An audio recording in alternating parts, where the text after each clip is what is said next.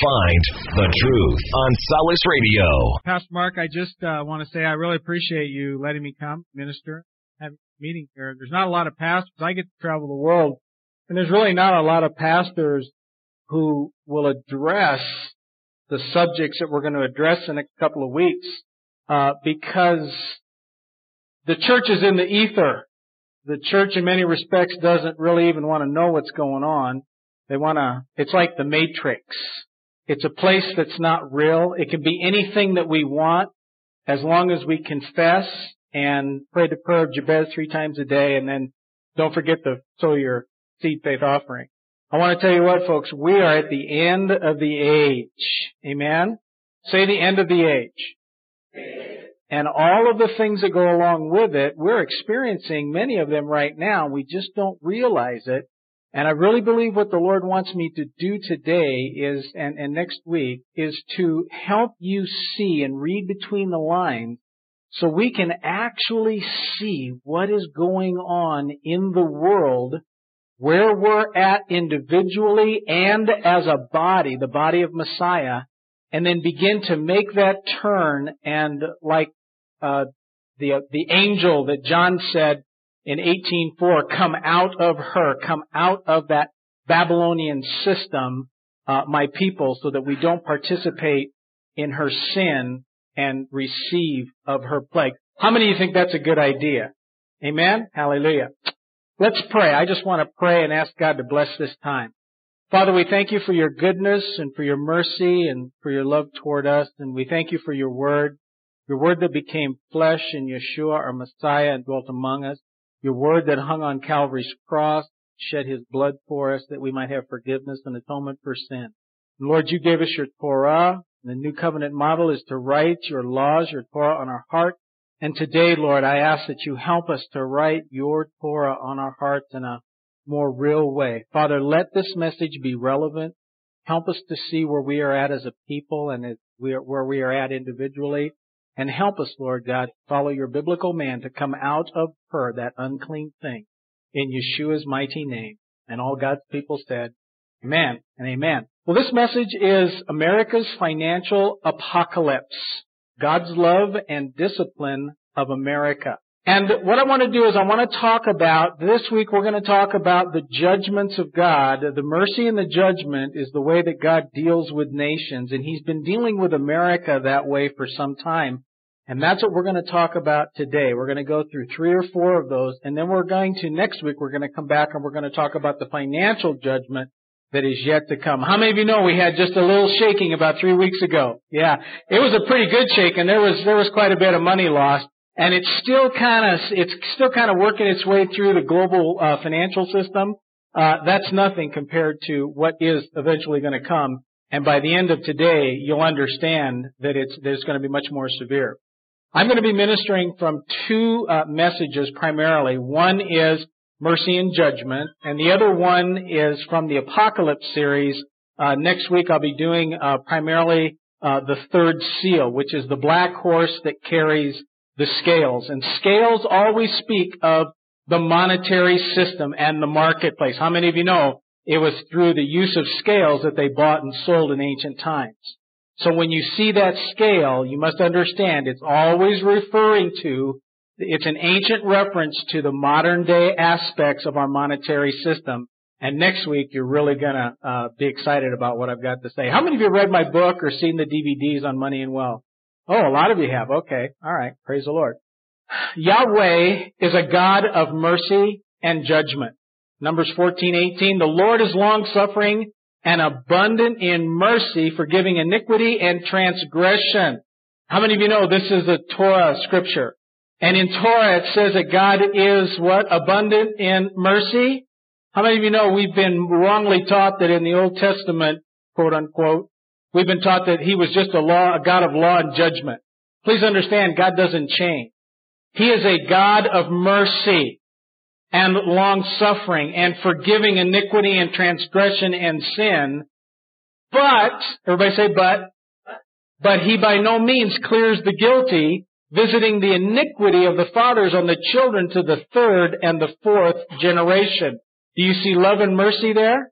Mercy for those who repent and judgment on those who do not repent. God uses mercy and judgment to bless or discipline nations. Jeremiah 18 verse 7. This is a good one. Pastor Mark shared with me.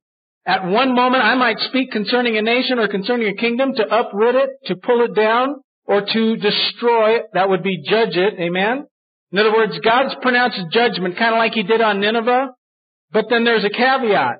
If that nation against which I have spoken turns from its evil, I will relent. In other words, I will have mercy concerning the calamity I planned to bring on it. Amen?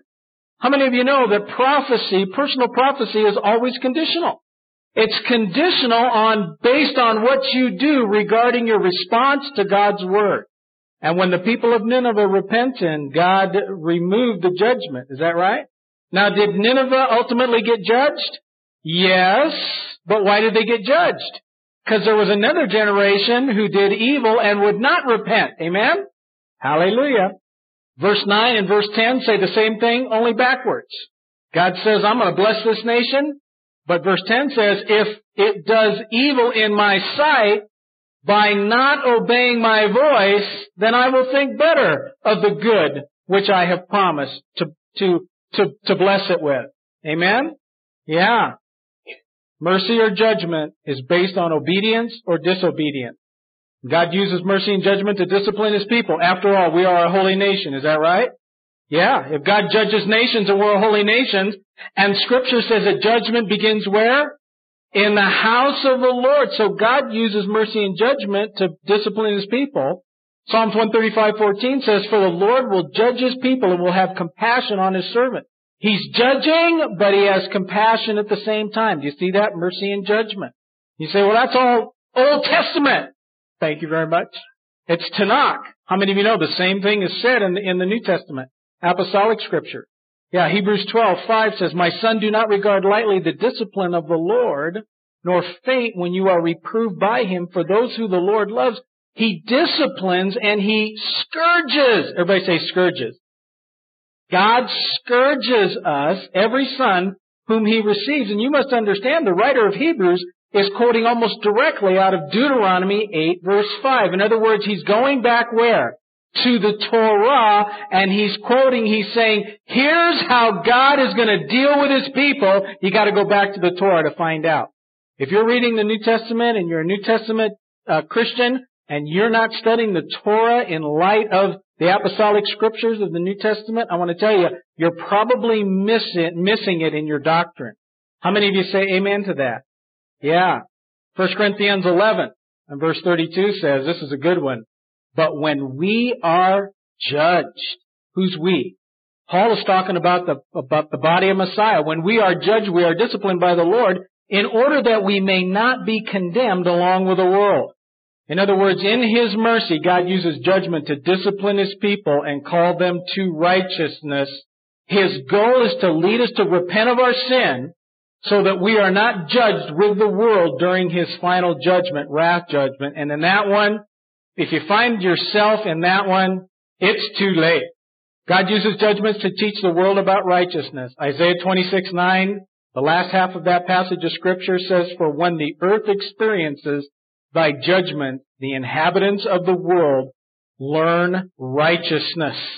God's goal is to bring correction that teaches them, teaches us, God's people and the people of the world, the difference between righteous and unrighteous behavior. We're saved by grace through faith in the shed blood of the sacrifice and we receive the imputed righteousness of God. Now it's, it's not about imputed righteousness because we've already received that. Now it's about what kind of righteousness? Behavioral righteousness. And if we walk in an unrighteous manner that contradicts and goes against the commandments of God, God will send judgments in order to teach us about righteousness. And that is consistent throughout scripture from Genesis to maps. All the way through, God does it the same way because God does not change. Israel is the standard by which God judges from beginning to ending. And I'm moving through this uh, first part a little bit quickly because I'm just laying a little bit of a foundation before I get into actual example. Because there are some people in the New Testament uh, congregation of God, the New Testament apostles or uh, scriptures, and the New Testament church that don't that believe that God doesn't judge His people. And I want you to know that He does judge His people, and He does judge nations. And all we have to do is look in the news to see that.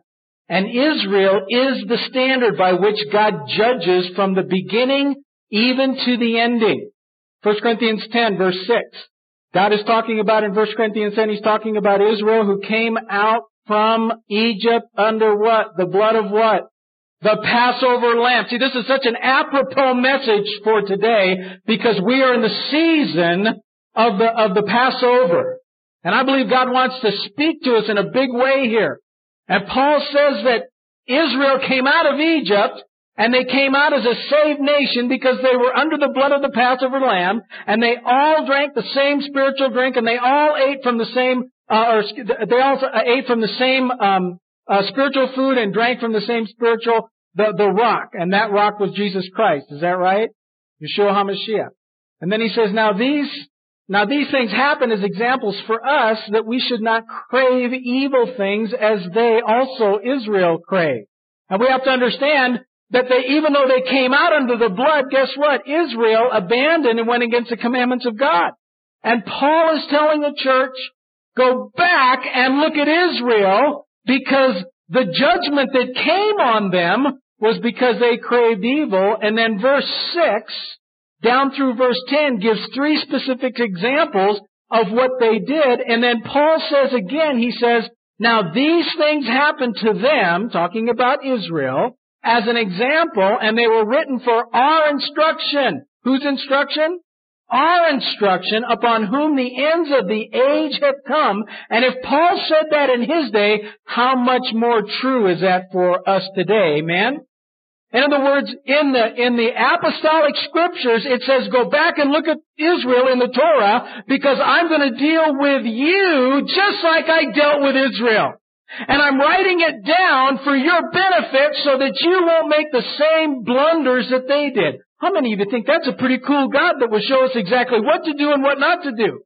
Write it down for us, breathe His Spirit on us so we could understand and we could walk in His ways rather than our way. I tell you what, I can serve a God like that. Israel is the standard. God's process for using mercy and judgment. Here's pretty much how it goes. In mercy, God sends the prophets to warn the people before He sends judgment. If they do not repent, God releases the curse of their sin back on them as a judgment. You must understand that's what judgments are. They're the curse of the law that come as a result of breaking the commandments and the laws of God. That's how curses come. How many of you know God can't just send a curse or a judgment or do something bad to, to people just because he's having a bad hair day? A curse without a cause cannot come, cannot light. Is that right? In other words, a judgment or something uh, on the order of judgment can't come unless there is a reason for it to come. In mercy, God sends the prophets again to explain the judgment and preach repentance. How many of you know prophets have been coming throughout the world, but especially to America for quite a while, calling America back to the ways of God. Amen? They're all over the place. In mercy, God waits for them to understand the message and turn back. That's the mercy. God steps back and He waits. See if people are going to hear it. After 9-11, everybody ran to church for 30 days. If they still do not repent, God releases additional judgment. God intensifies the cycle until the people either repent or ultimately are destroyed. And that cycle has been going over and over and over again since the very beginning. But we're coming to the culmination. It's called the book of Revelation. Amen. And the battle of Armageddon ultimately in the end. God's mercy and judgment on Israel. I'm going to deal with one specific passage of scripture in Isaiah chapter 9 that relates to the United States. Isaiah 9 beginning in verse 8 says, The Lord sent a word against Jacob and it has fallen on Israel. All the people will know Ephraim. Everybody say Ephraim. And the inhabitants of Samaria. We're going to come back to that in just a minute. In mercy, God sends the, sent the prophet Isaiah to warn Israel, turn from their sin this was a specific warning to Ephraim, who say in pride and arrogance of heart, the bricks have fallen down, but we will rebuild. The hewn or quarried stones will be repl- uh, excuse me, with, with hewn or quarried stone. And that just means better stones, bigger stones, stronger stones, stones, more costly stones. The sycamores are cut down, but we will replace them with cedars. Again, a more expensive and stronger uh, uh, uh, stone. In other words, when judgment came, Israel didn't repent, but they pridefully and arrogantly said, we will rebuild. Verse 11, therefore the Lord shall set up against, uh, set up the adversaries of Rezin, which is the king of Syria at the time, against him and spur his enemies on, the Syrians before and the Philistines behind, and they shall devour Israel with an open mouth. In other words, when they failed to repent, God sent Arab nationals to attack them. Sound familiar? There's nothing new under the sun, folks. Everything that has been shall be, and everything that shall be has been. Verse 13 says, For the people do not turn to him who strikes him, nor do they seek the Lord of hosts. That word there for Lord is Yahweh of hosts. We must understand that even in the midst of judgment, the people don't turn to God. They continue in their own sin. They say, we will rebuild. Even when God was clearly using judgment to correct Israel, they refused to repent. Verse 14, Therefore the Lord will cut off head and tail from Israel. Palm branch was talking about the highest and bulrush, which is the lowest in one day. The elder and honorable, he is the head. The prophet who teaches lies, he is the tail. Boy, and I tell you what, I'm doing a series on on on uh, false prophets of the last days. In fact, I think we've got some uh, newsletters in the back, and those are free. In fact, um, uh, where, de- where we're dealing with how to tell a true from a false prophet, and it's not because their prophecies come true. That is not the acid test. You say, well, what is it? Get the newsletter and find out. The head is the senior officials, governors, and judges, and the tail are the prophets who prophesy peace and safety in the face of sin and judgment. And when they prophesy peace, when they say peace, peace, peace and safety, then sudden destruction is going to come. That's the word of the Lord. Verse 16. For the leaders of these people cause them to err, and those who lead, or excuse me, and, and those who are led by them are destroyed. In other words, the leaders are leading us, the political, the financial, and the religious rulers led the people into destruction in Israel's day. How many of you know it was largely the leaders? Everybody followed their prophets and followed their, their, their scribes and their judges and all of, all of the leaders who had become perverse and they were led into destruction and that was the Assyrian captivity, which is what I, Isaiah was talking about. Verse 17 says, Therefore the Lord will have no joy with their young men, nor have mercy on their fatherless and widows. In other words, judgment's coming. For everyone is a hypocrite and an evil doer, and every mouth speaks folly.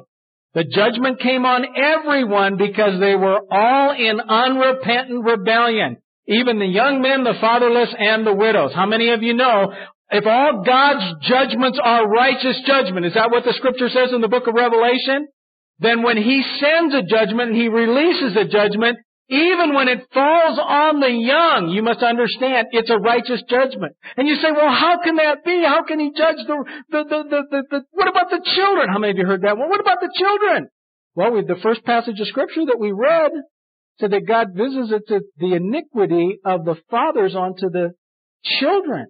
If you're so worried about the children, repent! It's not God, it's the parents! Wake up, stop blaming stuff on the devil and stop blaming, stuff on God. The problem's us!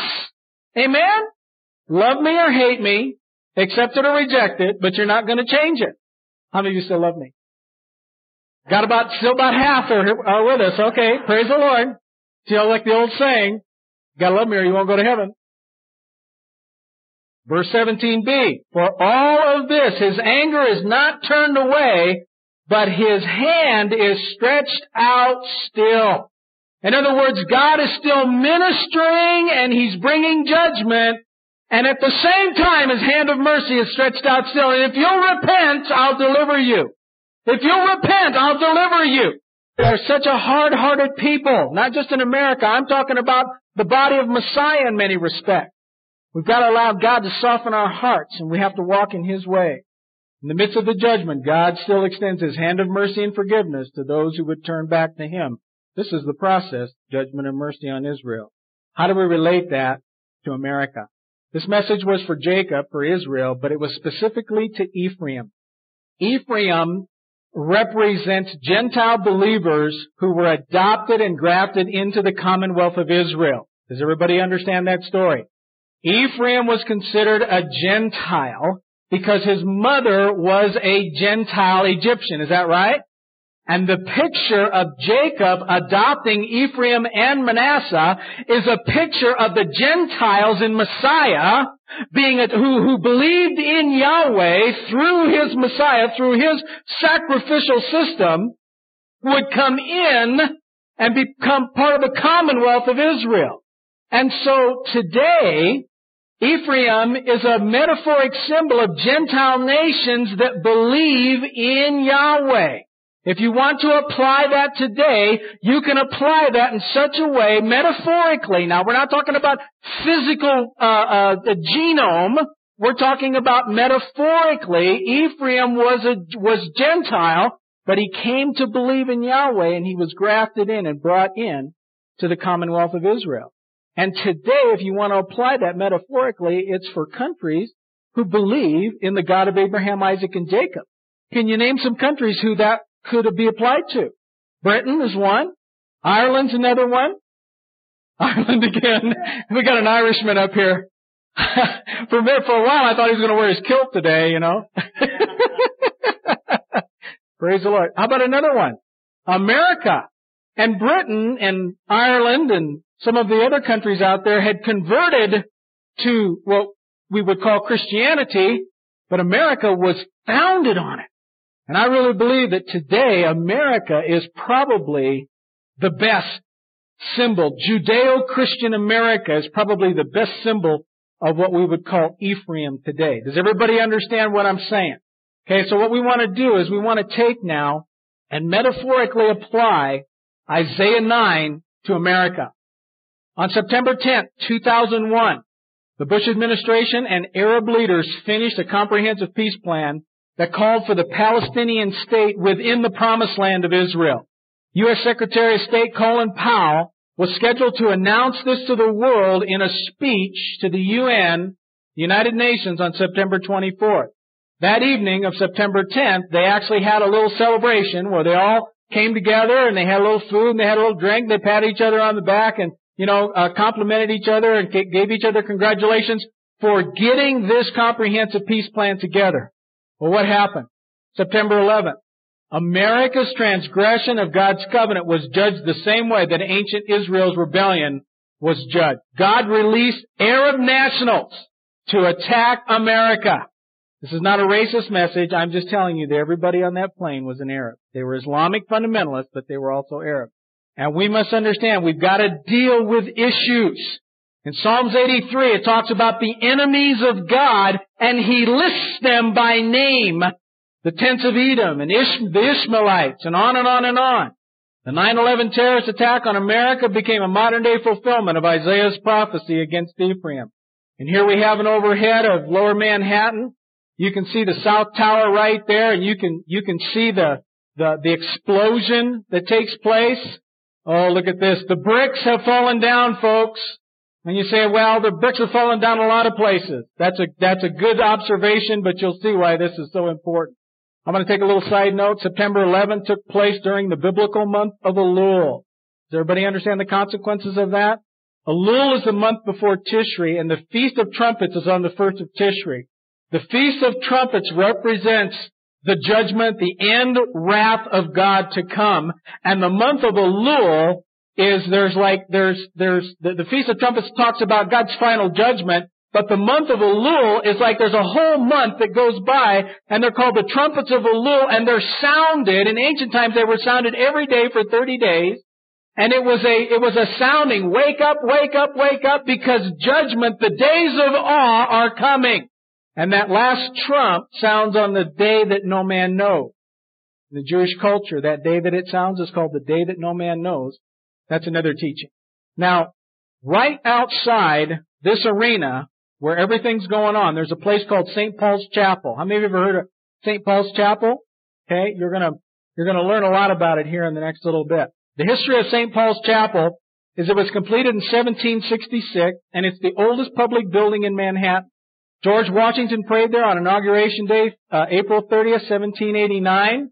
And Washington attended, and most, and a lot of his cabinet, who were believers, uh, attended uh, service at St. Paul's during the first two years that New York served as the U.S. capital. We must understand that New York was the first capital of America. Until Washington DC got built, New York served as its capital. Therefore, New York, specifically St. Paul's Chapel, serves as our political, a, a place of political and spiritual roots of America. Amen? Does everybody see that?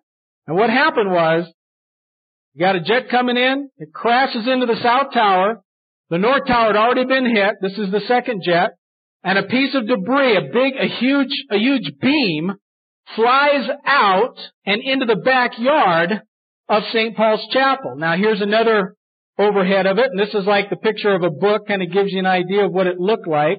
And that piece of debris flew from the South Tower, and what it did was it came crashing into the ground and hit and, and kind of bounced up and hit a tree, and the tree actually saved the chapel from that beam going and crashing in through it and probably killing a bunch of people. Guess what kind of tree that was? It was a sycamore tree.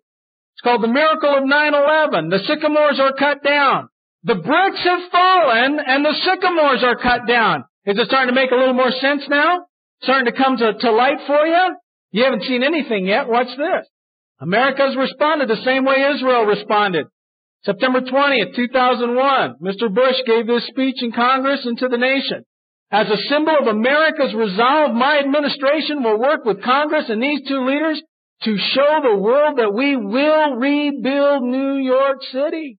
He might as well sit up there and quoted Isaiah 9:10. The bricks have fallen down, but we will rebuild. The sycamores are cut down, but we will replace them.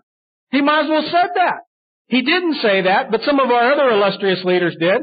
John Kerry said that. And they were using it as a good thing. They were saying, you know, the scripture says the sycamores are cut down, the bricks have fallen, the sycamores are cut down, but we will rebuild. We don't understand. The context is you don't say that. You repent. And instead of repenting, they said, we defiantly said we're going to rebuild. Regardless of what God does, in defiance, we're going to rebuild. We're not going to obey God. That's what they were saying. John Edwards said it. That was his running mate. The illustrious Tom Daschle said it. Now, if that isn't a picture of a true leftist, I don't know what is. How many of you still love me? All the Democrats hate me. I know. I'm sorry. I got, what is, what does Ecclesiastes 10 2 say? A wise man's heart leads him to the right. Check it out. Get your Bible out. If I'm lying, I'm dying. But a fool's heart leads him to the left. I didn't say it. Yahweh said it. I'm just here to report it. And that doesn't mean that Jesus was a Republican. He wasn't. At least not the Republican Party we know today. Jesus, Yeshua, was a Torah observant high priest Jew. And you think that the neocons are conservative today? Wait till Yeshua comes. On July 4th, 2005, our leaders conducted a dedication ceremony at Ground Zero. Here's an overhead picture of Ground Zero. They pledged to build a bigger and better building in its place. The new building is called the Freedom Tower and it's 1776 feet tall for 1776. How about that? They lowered a 20 ton hewn granite quarry stone into ground zero and they're using it now as the new cornerstone. And here's a picture of Mayor Pataki, and they're dedicating this cornerstone. A 20 ton quarried, hewn stone from the quarries in, in northern, uh, north, uh, upstate New York. They brought it down and they lowered it in there. 20 ton. They call it the Freedom Stone, and they said, we will rebuild. Our leaders at that particular point in time unwittingly released the next major judgment on America that came seven weeks later. Anybody tell me what that is? Hurricane Katrina hit on August 29, 2005. Job 37 verse 9 says, out of the south comes a storm. Verse 11, also with moisture, he loads the thick cloud. He disperses the cloud of his lightning and it changes direction, turning around by his guidance, that it may do whatever he commands uh, it on the face of the inhabited earth. Verse 13, whether for correction or for his world or for loving kindness, he causes it to happen. You must understand that God doesn't create these things. Our sin creates them. God is the one who determines the timing and the intensity for when they get released. Does everybody understand the difference? God doesn't create the curse. We create the curse in our sin. God's the one who determines when it comes back. In other words, He's the ultimate governor. Amen? He's the one who governs it. We call him the governor. I'll tell you what, Arnold Schwarzenegger's in for a big surprise. Because he is not the first one to say, I'll be back.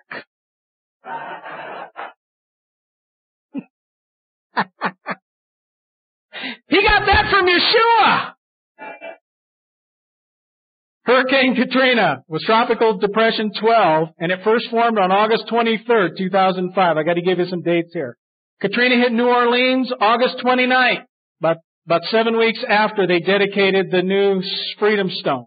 August 23rd through the 29th was during the biblical month of Elul. Gosh, does it sound like there's a pattern here? Is God sounding trumpets to tell us to wake up and to repent? Or judgment's coming? Katrina was a judgment warning America to repent.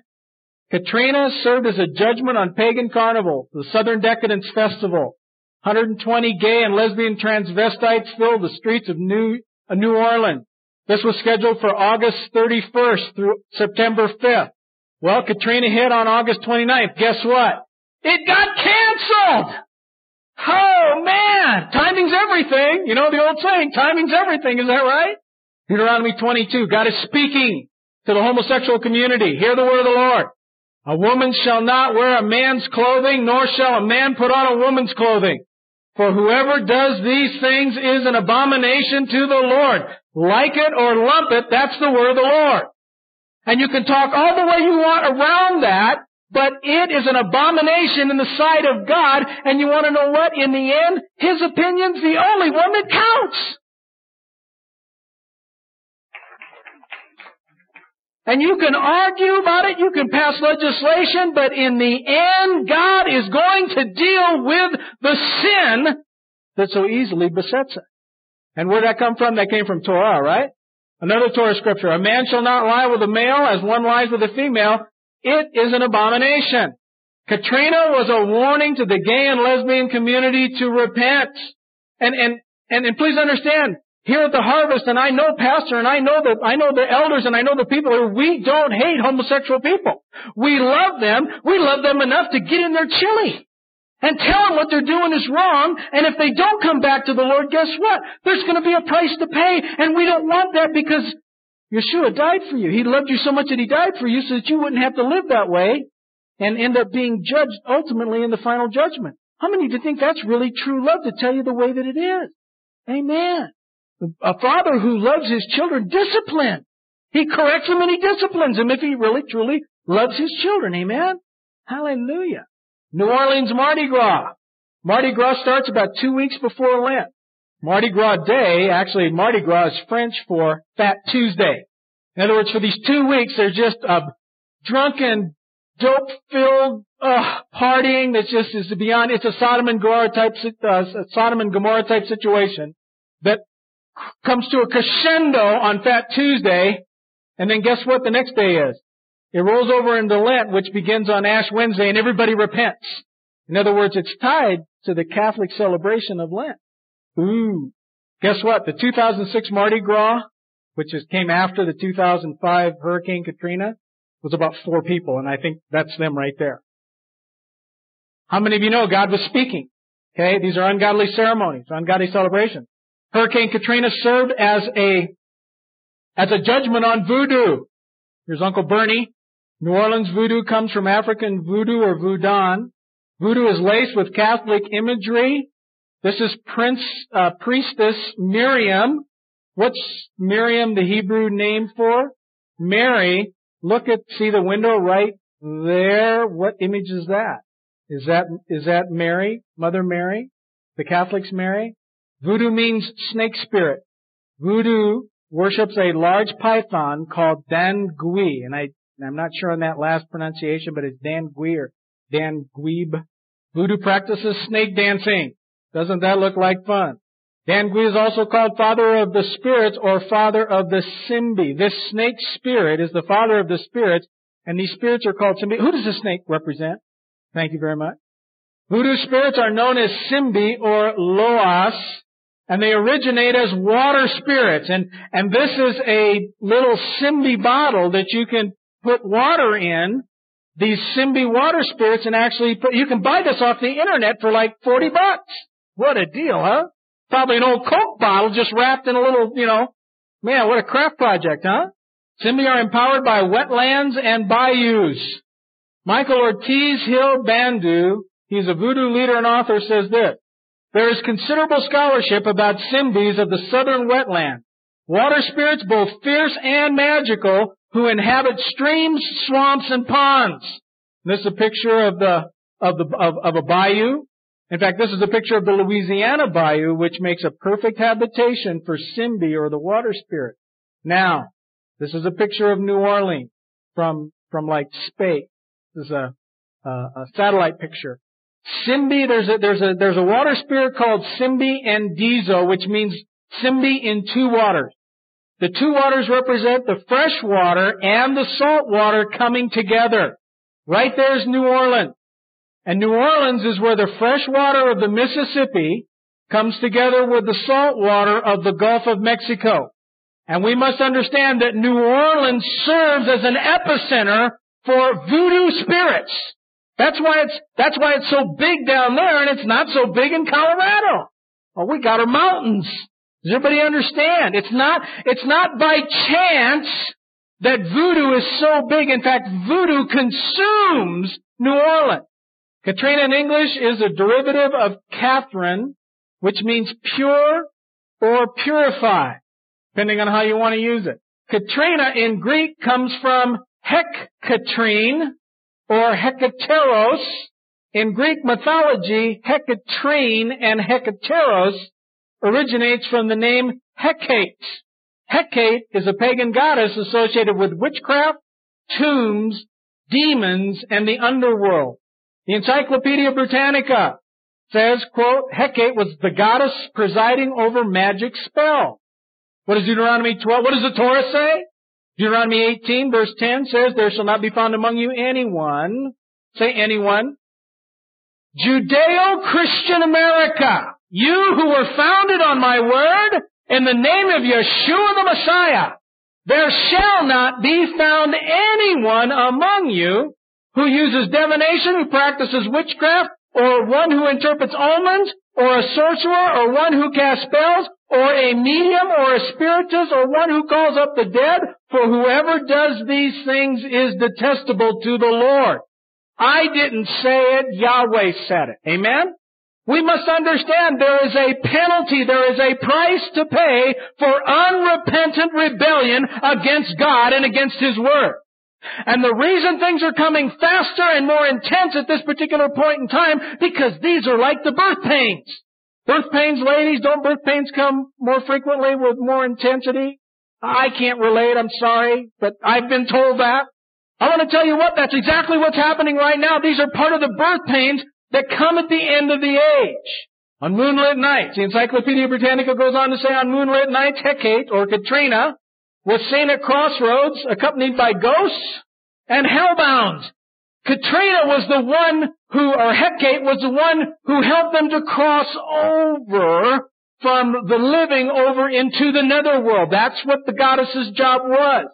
The backdrop for voodoo is usually centered around the crossroads of the cemetery filled with tombstones, skeletons, ghosts, and death. Am I, if I'm lying, I'm dying. Is that right? This is not a coincidence, folks. God is trying to speak to us very clearly about what is going on.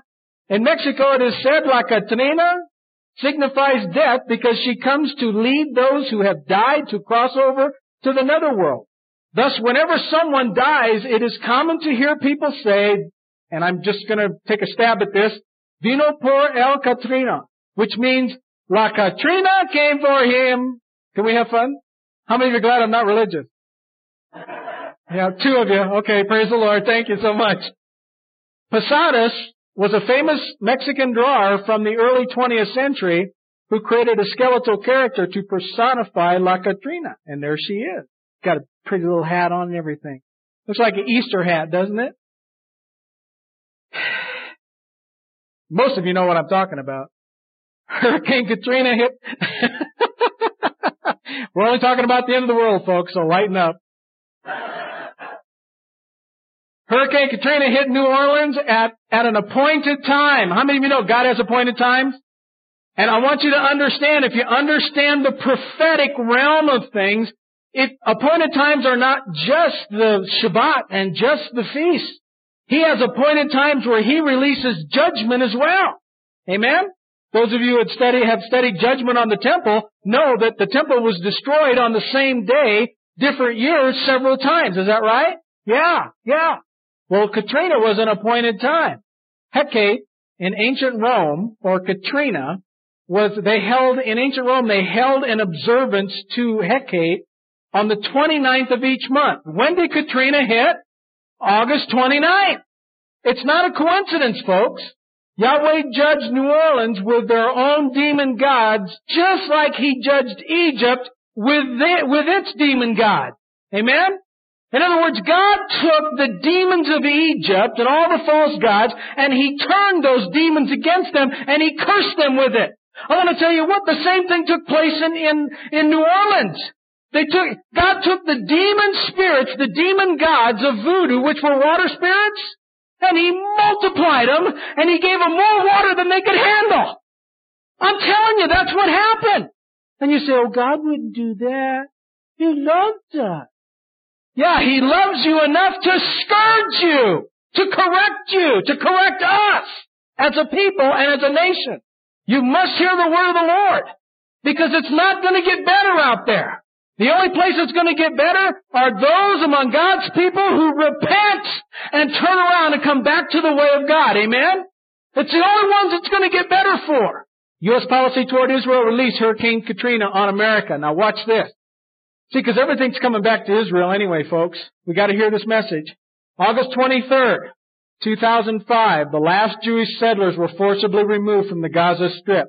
On August 23rd, the National Hurricane Center reported, quote, a broad low pressure area over the southeastern Bahamas was, has become organized enough to be classified as Tropical Depression 12. August 24th, the next day, Tropical Depression 12 became Tropical Storm Katrina, then Hurricane Katrina. So, the Israelis in Gaza, the last day out was August 23rd. America support, you must understand that America was one of the driving forces behind that expulsion of Jews from the promised land.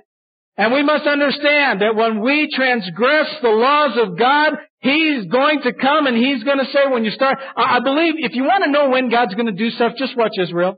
It's like Israel's the trigger. It's the thing that pulls the trigger. It's like if you want to, people say, well, when do you think the, uh, uh, the financial crisis is coming? You know, and I, you, my pat answer is Wednesday. You know, how's that? Watch Israel. If, if, if you see us forcing Israel to do something, just get ready because God's about ready to pull the trigger in America on something. Just get ready. You must hear me. So on the 24th, this tropical depression 12 becomes Hurricane Katrina. 12 is the number of the sons of Israel. Oh man. U.S. policy that uprooted Israelis from, from part of the promised land uprooted Americas from part of their land. We might even say part of their promised land because some Americans think that America is the promised land. It's not. Katrina produced events in the United States that mirrored events in the Gaza. In Israel, Jewish settlers were forced to evacuate their homes in the Gaza Strip. In America, U.S. citizens were forced to evacuate their homes in New Orleans and the Gulf. God, in Israel, Gaza settlers were forced into temporary shelters throughout Israel. Same thing in America. New Orleans residents were forced into temporary shelters throughout America. Pastor Mark's sister came through here on her way to Alaska. Is that right? Yeah, we had lunch together. And she said, I ain't going back. Is she still in Alaska? She went back. Oh God, send her the tape. now give me your address. I'll send it to her. She has beachfront property, yeah, because you can get it real cheap down there now.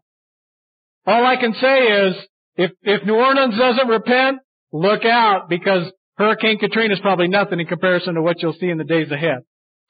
In Israel, Gaza settlers took refuge on, on rooftops. In America, New Orleans and Gulf Coast residents took refuge uh, on rooftops. Remember? And it was happening, I mean, largely at the same, I mean, just one right after another. In Israel, Jewish tombs and grave sites had to be removed to other cemeteries in Israel. In America, floodwaters dismantled tombs and loosened grave sites, releasing corpses that had to be reburied somewhere else. Remember that they were talking about corpses were floating around? Yeah. Coincidence? I don't think so. In Israel, Gaza settlers were banned from returning to their homes. In America, New Orleans and Gulf Coast residents were banned from returning to their homes. And some still can't get back in because it's not safe. They haven't gotten it bulldozed yet. In Israel, Gaza, homes and businesses were bulldozed. In America, Gulf Coast homes and businesses were bulldozed. Sound familiar? Because see, here's the bottom line, folks. I will bless those that bless you and I will curse those that curse you. And in you all the families of the earth shall be blessed. And this just isn't, well, if you bless Israel or curse Israel, then I'll bless or curse you. No.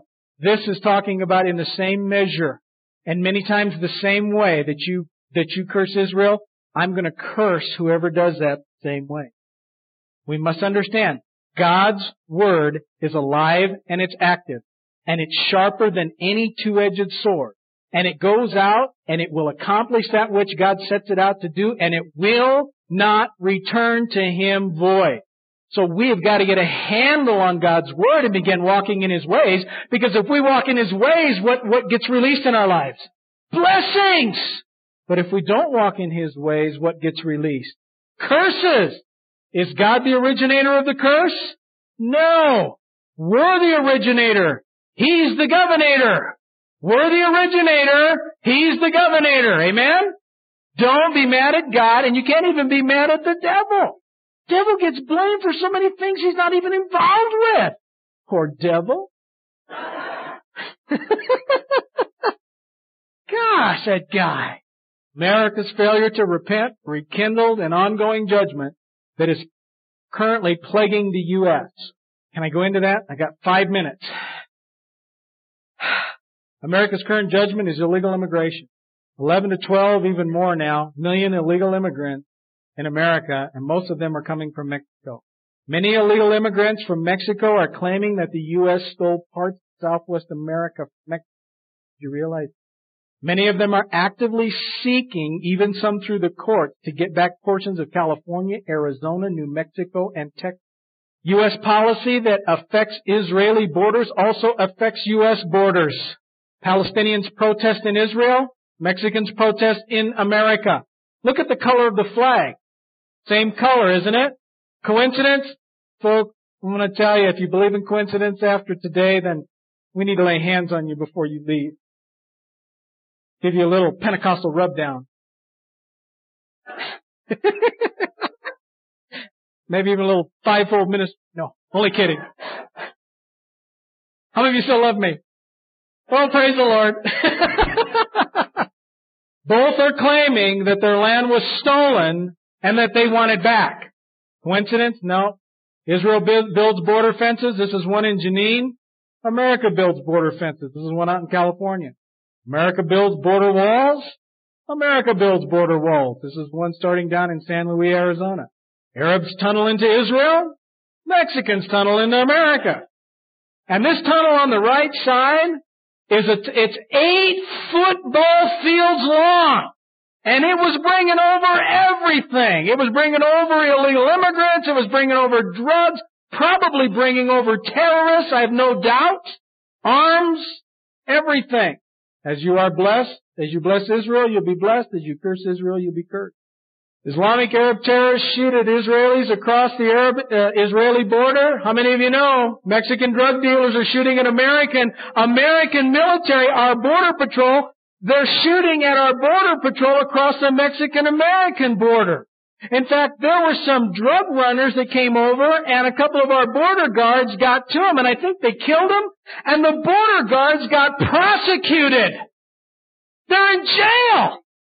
You must understand. And, and, and 10 years ago, we'd have, we'd have been shooting mortars over there at them.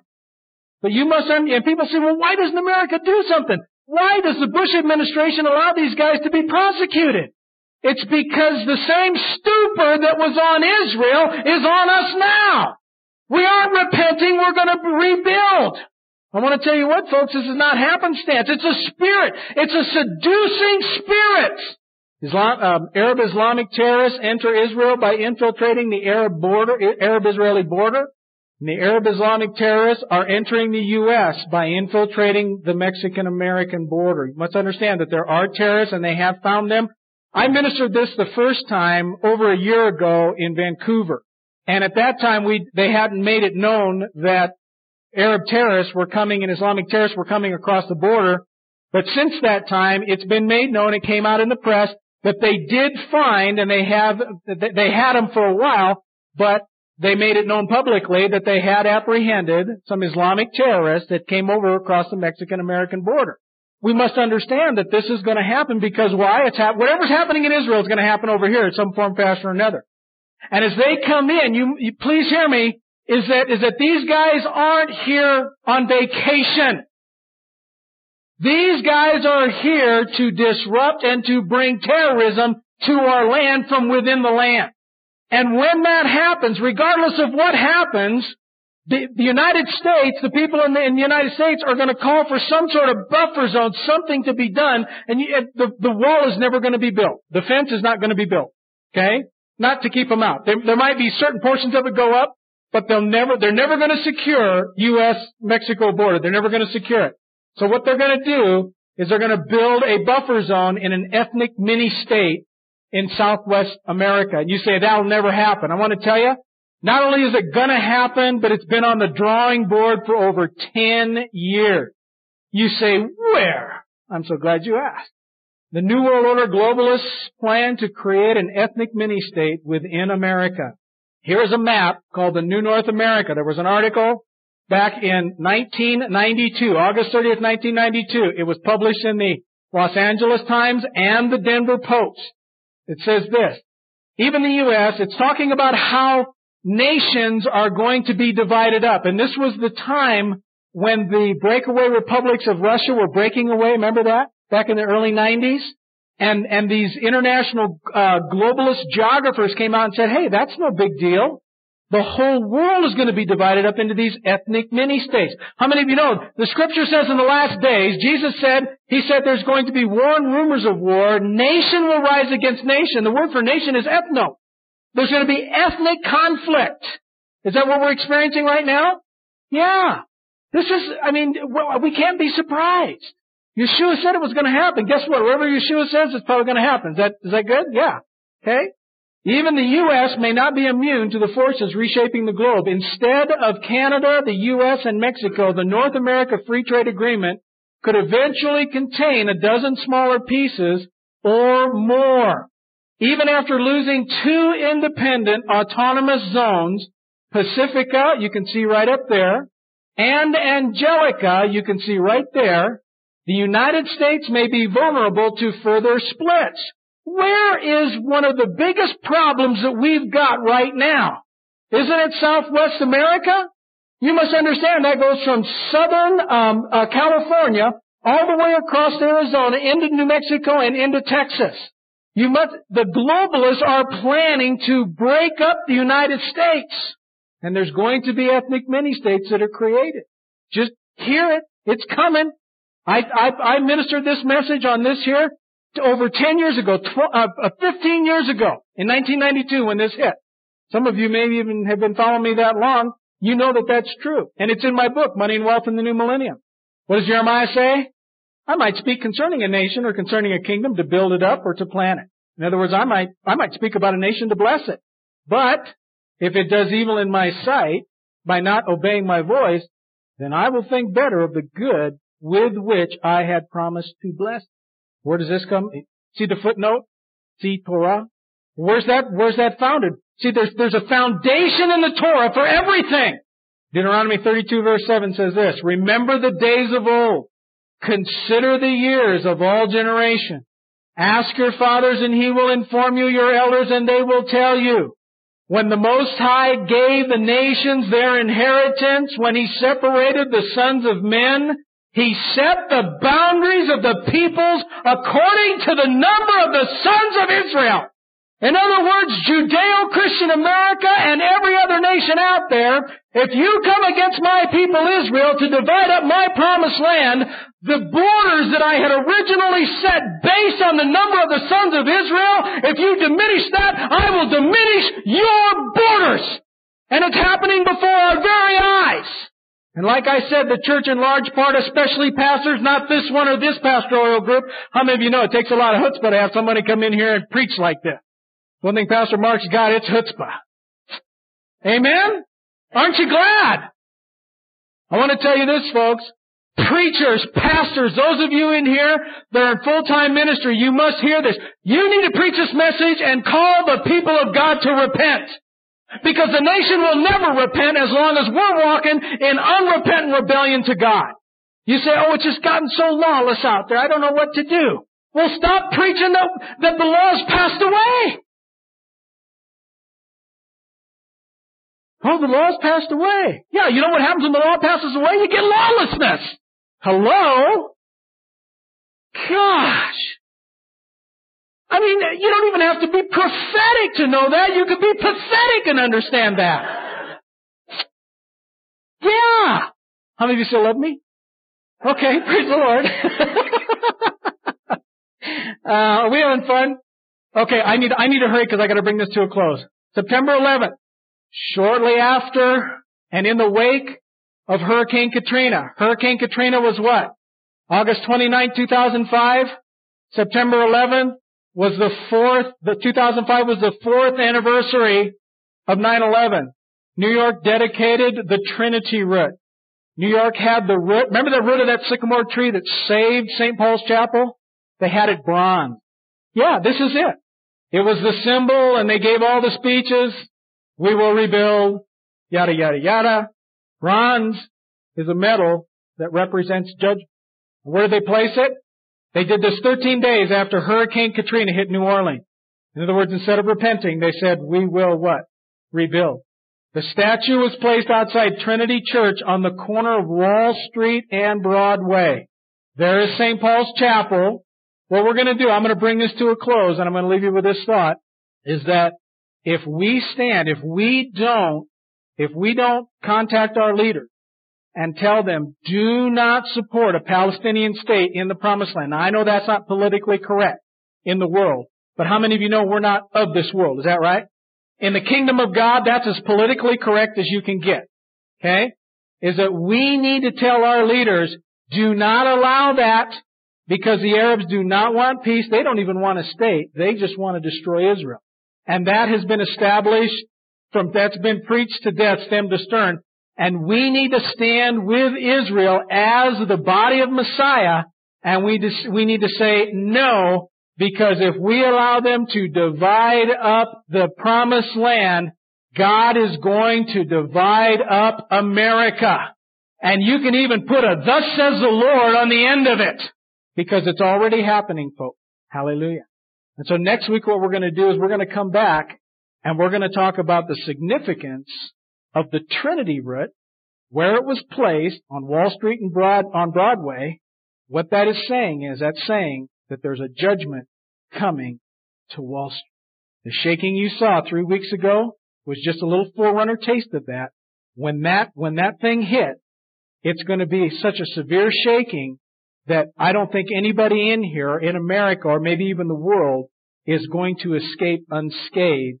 And we're going to show you exactly how that's going to come and why. Why that's going to come, how it's going to come, what it's going to affect, and how you can protect yourself, insulate yourself from that, from that collapse. It's, it's going to ultimately lead to a financial collapse of not only America's financial system, but the world. Amen? Let's pray. Father, we just bless you and Lord, I thank you for the time you gave me and I thank you for the patience of the people and Pastor Mark and the elders and Lord, I just pray that this was, this was a fast and furious word and I pray, Lord, anything that wasn't of you, just toss it out, but everything that was of you, write it up on our hearts. As you're writing your Torah up on our hearts, Lord God, that we might walk in it, that we might receive the blessing and not the cursing in the day of your judgment. We thank you for it. We bless you for it. In the name of Yeshua, our Messiah. And all God's people said, Amen. Turned off by religion and hypocrisy, hate being preached to, something missing in your life? You haven't been getting the whole truth, the whole Bible, and the Hebraic roots of the scriptures. Get answers and treasures now on Solace Radio.